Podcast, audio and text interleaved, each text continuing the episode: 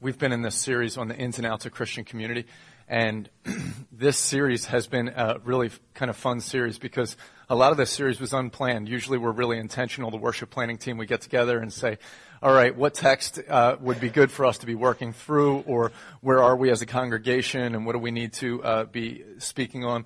And this one was kind of like a filler, a little bit. Not that it wasn't the te- the scripture that we needed to hear, but there wasn't real intentionality around the series. There was a couple uh, things that we thought we should teach on, and we put a, an umbrella over it called the In and Outs of Christian Community. As it turns out, God had another plan for for this series, and it's been very, very appropriate. And uh, we've all seen that uh, it's lined up in many ways with things, uh, events that have been uh, transpiring in our church and everything. And so it's just been really cool. Uh, the first week we talked around sin in the camp, which is that you know even when the stuff that's going on in our lives that isn't pleasing to God isn't directly uh, offensive to another person, it still has effects whether we recognize it or not. It, it, it, creates drag in the community, and we showed how that works. And then the, the second week, we talked about how in where it was called committed to care. And when we live in a culture that's built upon independence and self-reliance, we kind of live as exiles because the Christian faith is built on interdependence and not self-reliance, but on God dependence. And so we, in many ways, are like a people in exile and learning to still be engaged in the community and create space in our lives to actually care for other individuals and be connected when we're in a culture that teaches independence and self-reliance is something that we have to be intentional about. And it's committing to care. And then last week, Josh talked about, uh, the Good Samaritan, and he talked in particular when it comes to our caring for the community, that this can't be just a checking the box that we care or we have to have reaction where we actually care. And he, he used some crazy Greek word. I don't even remember what that word is. Josh probably had to run out to do something. Is he, are you in here right now? No, okay. That was, that was like a, a 15 syllable Greek word or something, you know, that talked about when our guts turn toward another person you know, and uh, and how uh, we need to be uh, captured by another's needs, and that we God has to cultivate in us that desire for other people. Uh, a really important word for us to hear in the community these days. And uh, so today we're talking about the chicken or the egg. And what that is today is that, you know, in the, in the Old Testament, there was this moment where Israel was wandering through the wilderness and they would have a cloud to guide them and a pillar of fire to guide them.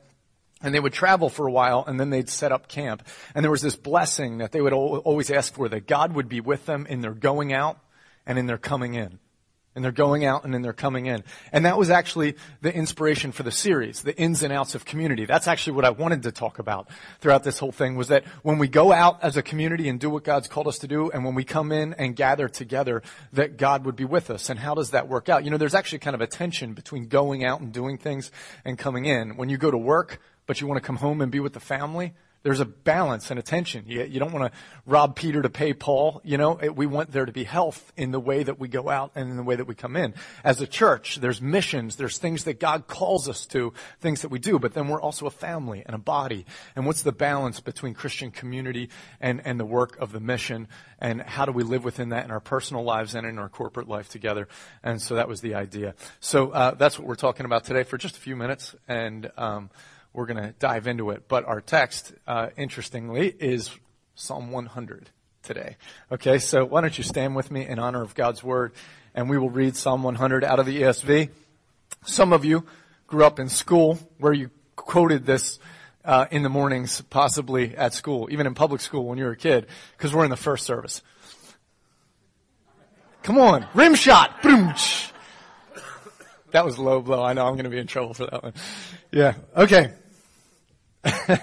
Psalm 100. So uh, you could probably uh, quote this, some of you, except it's in the ESV, which might be different than what you learned it in. Maybe you learned it in the uh, King James, probably, because we're in the first service. Ah! All right, so uh, Psalm 100. Let's say it together. Normally I read it for us, but let's say it together. You can read from the screen if you don't have an ESV Bible. Okay. Make a joyful noise to the Lord, all the earth. Serve the Lord with gladness. Come into his presence with singing. Know that the Lord, he is God. It is he who made us, and we are his people and the sheep of his pasture. Enter his gates with thanksgiving and his courts with praise. Give thanks to him. Bless his name. For the Lord is good. His steadfast love endures forever and his faithfulness to all generations. God bless the reading of his word right here in church where it should be read for sure. All right. You can have a seat. Join me in prayer. God, we thank you and praise you. Uh, you know, this is a good day. This is a day that you've made, and we're going to rejoice and be glad in it. And right here, we say, we, we understand from this text that we are your people. That we are not our own people, we are your people, and we are the sheep of your pasture. And so today, when we come to church, we don't come with our own intentions, hopefully. That's not our desire. Our desire is to come for your intentions, because you're God, and we're here to honor you. And you bless us, and you provide for us, so we want to come back and bring honor to you, and to receive from you today. So God, I ask that you would help us to receive all that, that you have for us today. Our ears and our hearts want to be attentive to everything you have for us. In the name of Jesus, amen. So uh, when I was a kid, we didn't have TV. Um, we didn't watch TV at our house. Okay, and so when I was at a friend's house, or when I was at a relative's house, if the TV was on, I was locked on. Okay, I was I was a TV junkie if I wasn't at home, and it didn't really matter what it was. It could be the evening news, you know, or it could be professional golf. I didn't care about golf. It could be Sally Jessy Raphael. I didn't care. You know, it was, it was TV and I was locked on when I was somewhere where the TV was on. And I remember one time, I don't remember where I was, but this movie came on and it was a movie from like the early 60s. Um, and at the time, that was an older movie. Even when I was a child, it was uh, an older movie. And there, and there was this movie from the 60s with, uh, it starred some guy named Rocky, something. Not, not Balboa. No, no, the real actor. I forget what his name was. Anyway, um, the, the, the, um, the name of the movie was A Man's Favorite Sport, I believe, um, question mark. And it was about this guy who was an expert in fishing. Okay, and so he he wrote all sorts of books about fishing, and people would come to consult with him about fishing from all over the world to come learn about sport fishing uh, from this guy. But then something happened. He got entered into a fishing contest, and it turned out this guy had never gone fishing one day in his life prior to this that he was the expert in fishing, but he had never been fishing. So now that he got entered into the fishing contest, he had to take all this theory that was in his head and try to figure out how to make it a reality. And it was a total disaster. I mean, his lines were always getting tangled and he ended up by accident catching this monstrous fish, of course, that gets off the line and all of that. And I remember being completely transfixed by this movie, you know, and, and just the plot of someone who knew everything and yet couldn't embody the reality of it. Have you ever had someone try to sell you something and it seems like they know a lot about this topic, but I don't think they actually embody the topic. Uh, go to the health store and eating a cheesecake, smoking a pack of cigarettes and telling you what keeps you healthy, you know? and it's like, uh, yeah, you know, that, um, and, and there's, there's something that can happen in our faith that's very similar to that. Where we can have a lot of knowledge about the faith, know the book, have experiences, all of that, and yet we don't necessarily embody the gospel that we teach and that we profess. And you know, I there was a there was a moment where I had a I had a friend who we were we were pretty good friends, and uh, yet I, you know I don't think I dealt with the friendship the way I should have. And at one point, the, the friendship really started to go south, um, and w- in the process, I, I had to just say to the person, you know, I'm really sorry. I've bailed on this. I haven't been nearly as attentive or caring as I should be in this thing. I've been pretty selfish. I, I want you to know something. This person didn't uh, under, know the scriptures, didn't understand the gospel, didn't necessarily have a living relationship with the Lord. And, you know, as I had talked to them about my own faith and everything, I said, all the things that we've talked about previously, don't hold my lifestyle. It, don't, don't filter that through my failures. You know, please, because the stuff's actually right. I'm just a mess, you know? And that's not really always fair to ask of people, although we do have to ask it of people all the time. Because we are failures. We mess up. You know, we can't embody all that we believe. And so we speak truth, but we don't always live by truth. And so there's a level of hypocrisy within all of us, you know? And, and that's the way it works. However, it's not really fair to live completely and totally apart from the truths of scripture and apart from the gospel and then communicate that gospel and expect people to actually be able to receive it as gospel truth. You know, it, it doesn't work that way. So uh, th- this is this is why in the Christian faith there's always this question around when the world at large looks at the Christian faith. The biggest struggle, of course, at looking at the Christian faith is looking at Christians. You know, it's not about necessarily as much always about the scripture. It's not as much, but it's about the tension of those of us who profess the faith, faith but have a hard time living within it. And so one of the things that we can do in reaction to that is we have a tendency to say, well, then I better fix my life so that it matches the message that I teach. You know, and so that would be uh, management coming to the health store and saying, you can't smoke outside the health store. You can't eat cheesesteaks at the health store. You know, managing the, the behavior in order to show that, that we are actually experts in what it is that we're talking about. But the, there's a much bigger danger than the incongruency of our lives and the, and the words that we profess. There's a much bigger incongruency, and that's that we may have a theology, we may have a gospel, we may have truth that we teach that we're not fully realizing in our own life. And that's sad. It's sad that if there is truth that sets us free as people and allows us to live the abundant life, and yet we still live kind of chained, you know? And we still live stuck and we still live not fulfilled. And while that may look incongruent to others, what's worse is, is that we're not experiencing the fullness of the gospel in our own life. And, and in uh, 1 Peter 1, 8, and 9, this is in the, the NIV, it says this, it says, Though you have not seen him, you love him. And even though you do not see him now, you believe in him and are filled with an inexpressible and glorious joy. Now listen to this for you are receiving the end result of your faith, the salvation of your souls. You are receiving the end result of your faith, the salvation of your souls. Look at that for a second because this word, that's the ESV. Sorry, I just read out of the NIV. I pulled a switcheroo on you. Um, but the the uh, obtaining the outcome of your faith, obtaining or receiving based on which, there it is in NIV. You are good, buddy. Jimmy Fallon's going to come and take you for the Tonight Show if you keep that up.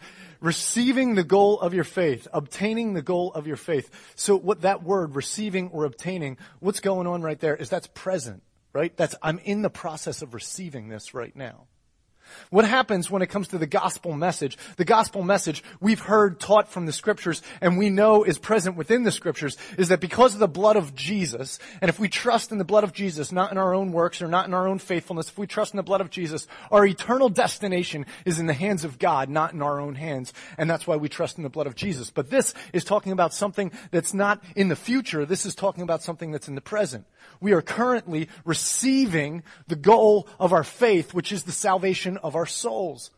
So our souls are currently being saved right now as we speak. This isn't talking about eternal destination. This isn't talking about heaven or hell. This is talking about our souls being preserved from the lies that would keep us chained.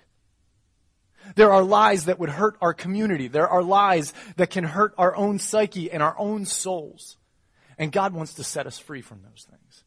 And He wants us to live in the fullness of the reality of his gospel, if this is a gospel that brings peace and brings joy, then I want to receive the goal of my faith here and now. I want to live in peace and I want to live in joy and I want this community to live in love. We want our families to live in love. And this is saying that we can be receiving the goal of our faith currently, right here and right now. Because the messages that cause me to be afraid, the messages that cause me to be in constant competition with others. The messages that, that cause me to, to crave this or covet that or all those different things that make me feel unhealthy underneath. God has a gospel that can fill me up with health and that can change the way I engage my life. And I can receive the goal of my faith, not just in eternity, but I can receive it right here and right now. And this is what it's saying. And so this is why when we see an incongruency between the gospel message that is professed and proclaimed by Christianity versus the life that we live, the biggest concern is this. Is that we are not taking this thing for all that it's worth. We're not getting in the car and driving it. We're looking at the models and showing the stats and saying, this car is a great car, but we're not experiencing the thrill of the ride. You know, we're not getting in the car and driving it. Okay, so this is, I think there's a couple reasons why this happens, and I want to look at these couple reasons. Um, one is I, I think we just sometimes get confused about what God really wants from us. That's what I think. Is we get confused, according to the scriptures, what does God actually want from us? What does he expect from the church? Who are we? All right, so let's look at that. Let's revisit that a little bit. The mission of the church. What's the mission of the church? To make disciples in Matthew 28, there's this thing called the Great Commission. Yeah, the mission, co-mission, mission we do with God. Okay, and that's to make disciples of all nations. Go ye into all the world and preach the gospel. Make disciples of all nations, teaching them to obey all I've commanded them, baptizing them in the name of the Father, Son, and the Holy Spirit. And in that process, we recognize that there is a reproductive factor in the church that we are called to reproduce, to make disciples. Now, of course, that can, that's really been dirtied in our world because that's proselytization, that's forcing things down people's throats. But assume that the gospel is actually something that sets people free. Assume for a second that this is a, a, a vaccine that gives health from, from the stuff that, that haunts us. And then the proclamation of that, the delivery of that is a beautiful thing, not a forced thing, not trying to get people on our team. It's speaking truth that helps people, that sets people free. You will know the truth, and the truth will set you free. And that's the, that's the reproductive factor. In the Old Testament, there was reproduction that was a, a mission too. That was physical reproduction. He said to Noah, go and fill the earth. Your job is to have kids. In the New Testament, it's Go and fill the earth with spiritual disciples, kids of Christ, you know, those who have learned the joy of walking with Christ. And so that's the mission of the church. Now, if we proclaim the mission of the church and we work at speaking the gospel, but we ourselves don't experience the gospel, then that's exactly like the, the man who's the expert fisherman, uh, but has never actually fished right? And so I don't have joy in my life. I don't have peace in my life. My relationships are in turmoil. I struggle. I'm not happy. I'm depressed. I'm afraid. All that stuff. But I'm telling other people about the gospel of Jesus Christ. It's a little bit incongruent. Right? And, and the, see, what happens there is when we think what God actually wants from us is that He needs us to tell other people about Him as if He couldn't do that on His own. That's not the way this works. The Great Commission, the word co is really important when it comes, this is not just the great mission, this is the great commission. This is when Jesus says, come follow me and I will make you fishers of men. See, the whole point of the, of the mission is not, we need to build the church and grow the church and get it big and make other people believe this so that we can feel good about ourselves. God won't be impressed with us making disciples. You know, the whole point is, is that God invites us into a process with Him, like a father taking his son and working on a project and teaching him all sorts of things in the process. And so as we learn to share the truth, and as we learn to speak truth with one another, and, and, and have conversations with people about what sets us free, what works, you know, to, in that process, we're learning to know Jesus. So it's come follow me and I'll make you fishers of men. That starts with come follow me. It doesn't start with go be a fisher of men. He's the one who makes us fishers of men. Our job is to follow him. Right? So we, when we get misplaced that way, then it's like someone who's selling something that they don't actually have underneath. Second thing is this, is that we also recognize that in the New Testament, when people were invited into the gospel, they weren't just invited into a doctrine or a truth, they were invited into a community. Remember in Acts chapter 2 when it says they met together in each other's homes and they broke bread and they had fellowship and they listened to the apostles' teaching and all of these things. And then it says at the end of it, the Lord added to their number daily those who were being saved. And what that's saying is added to their number. That's not just check, there was some disciple. You know, what it meant was there was people who were joining in this community of people who were finding themselves underneath of God's blessing. You know? And then they could just invite people into it. It wasn't a process of, here's a doctrine, believe this. It was, come be a part of a community of people who are following after God. And yes, the doctrines are what we build our faith upon. And so the atonement of Jesus, the blood of Jesus is central to what brings us together and how we relate to God. But there was a community there to invite people into, to experience the gospel. So instead of someone just writing a book about going fishing, they were saying, come out with my buddies and let's go fishing. And when I see you set, using the wrong test line, I'll help you out and we'll set the test better and you'll learn to fish. But the point wasn't just about hooking the next fish. The point was also about enjoying it together and the whole process. And when it comes to the faith community, that's the whole point, is that part of this is about not just going out, it's also about coming in and being a family. We're not just a business. God doesn't need us to just check boxes. We're also a family. But here's where that goes wrong. And where that goes wrong is when we work really hard at trying to be what it is that God wants us to be a Christian community, and yet it becomes more about us. And it becomes kind of our own little social club you know what I mean? And we hang out together and we work on the relationships and all of that and, and we spend time together and we try to be holy and, and everything, but it, it really can become detached still from God. Because this is what, this is what he says to us. This is how they will know that you are my disciples. This is John chapter 13. He says, all men will know that you are my disciples by your love for one another so when you love one, and then we work really hard at loving one another because we realize the fruit of the Spirit is love. So if I want to be healthy, then I got to work at love in my life. And if we're a good Christian community, then we have to work really hard at loving one another. And so we work very, very diligently at trying to love one another. But he says, you love because what? Because I first loved you. And so here's the deal, is I can go out and proclaim gospel, but unless I can embody gospel, it doesn't really matter. And then I can try to embody gospel by saying we're a community who's working really hard at loving each other and being holy and, and, and all of that, but it doesn't actually work out because we're fallen. The only way that we can actually love is because He first loves us, which leads us that it's not just whether or not we're being about the community or whether or not we're being about the mission. That's the chicken or the egg, whether we're going out or coming in before there was a chicken and before there was an egg, there was God. Okay? And it doesn't matter whether God creates an egg or whether God creates a chicken. It doesn't really matter. What matters is that there's God. And if we want more of God's goodness, we don't go to work really hard at mission or to work really hard at community. What we do is we follow hard after God. That's what we do. Because bigger than a mission and bigger than the fruits is the core of the church, which is the purpose of the church, which is to glorify God and to enjoy Him forever. We were created to enjoy a deep, abiding relationship with God.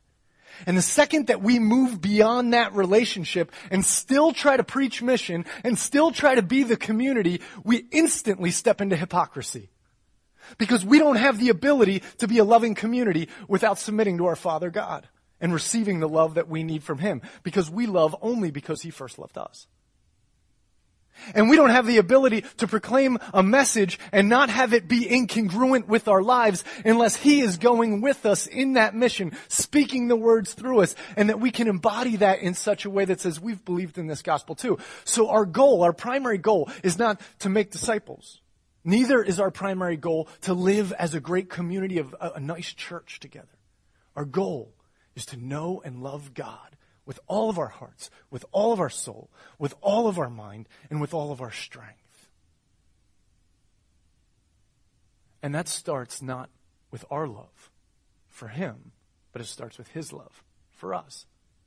See, and this is where it comes down to health in the community. If we're going to be a healthy community, if we're going to be healthy Christians, it starts with any kind of health. starts with what you eat and how much sleep you get. You know, that's what it starts with. And clearly, in the scriptures, the body of Christ is no different. It's about what we're consuming, and it's about what we're resting in.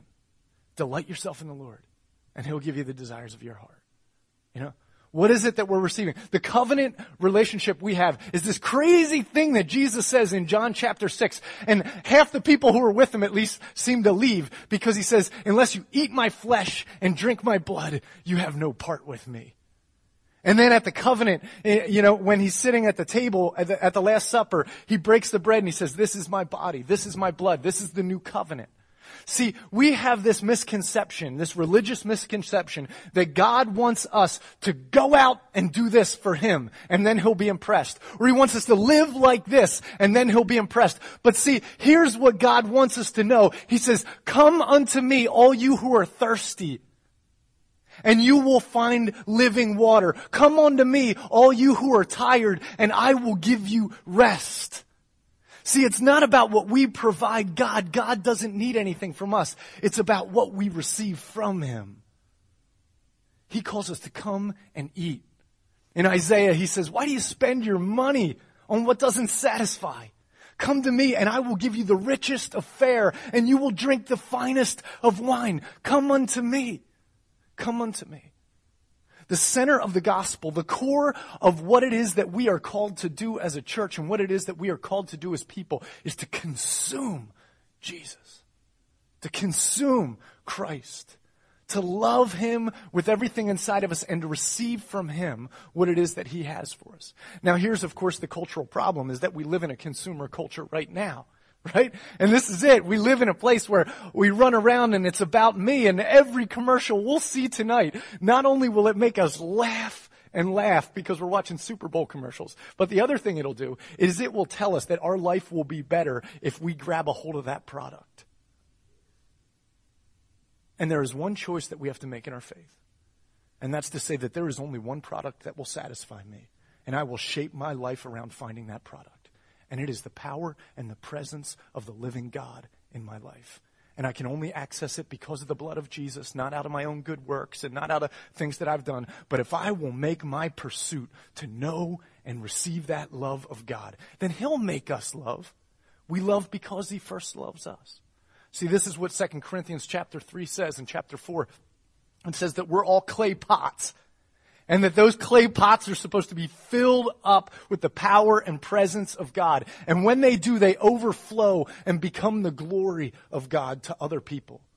And if we want to see a message, if we want to see a message that, that reveals the power and presence of God, then we find a person who has learned to satisfy themselves in Christ alone.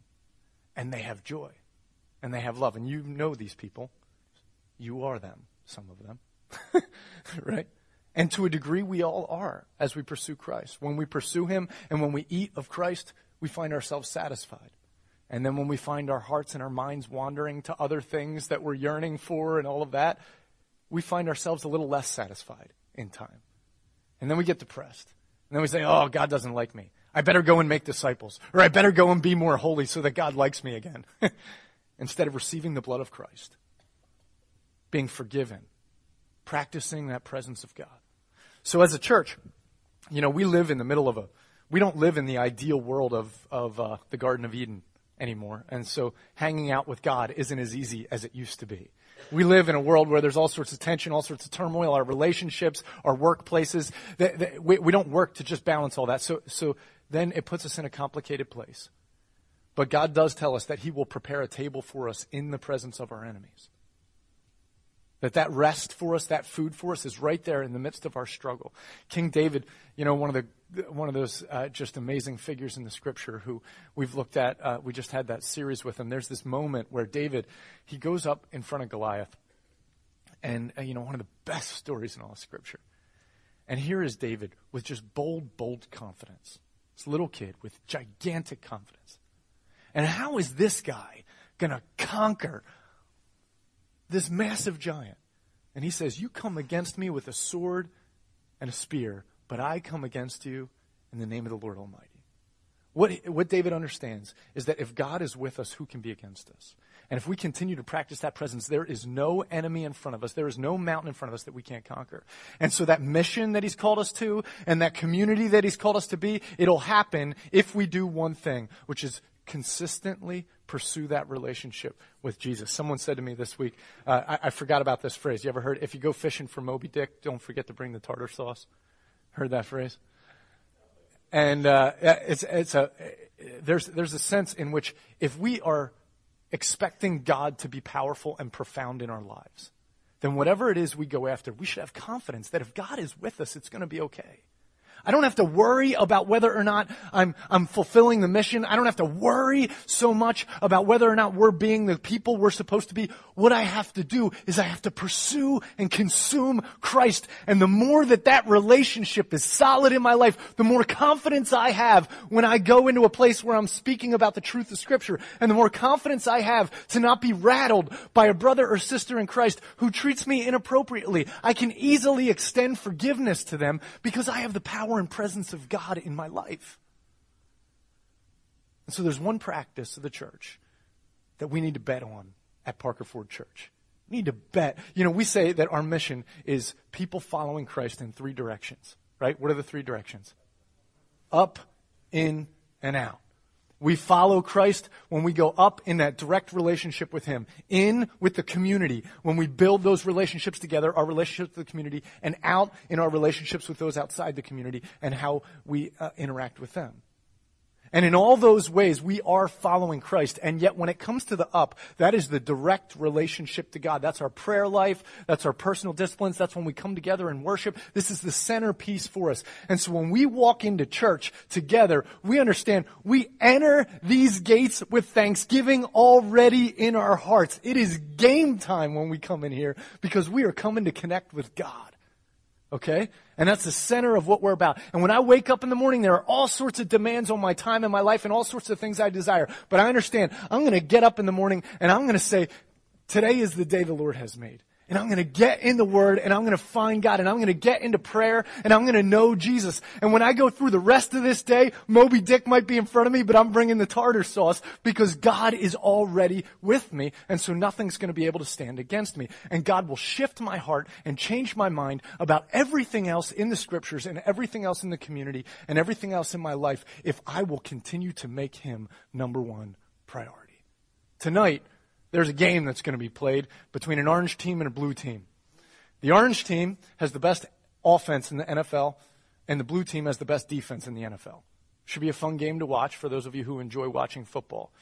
If those teams made it to the Super Bowl and then at the last minute they decide to change their game plan and play a game that's not theirs, it's not going to go well for them.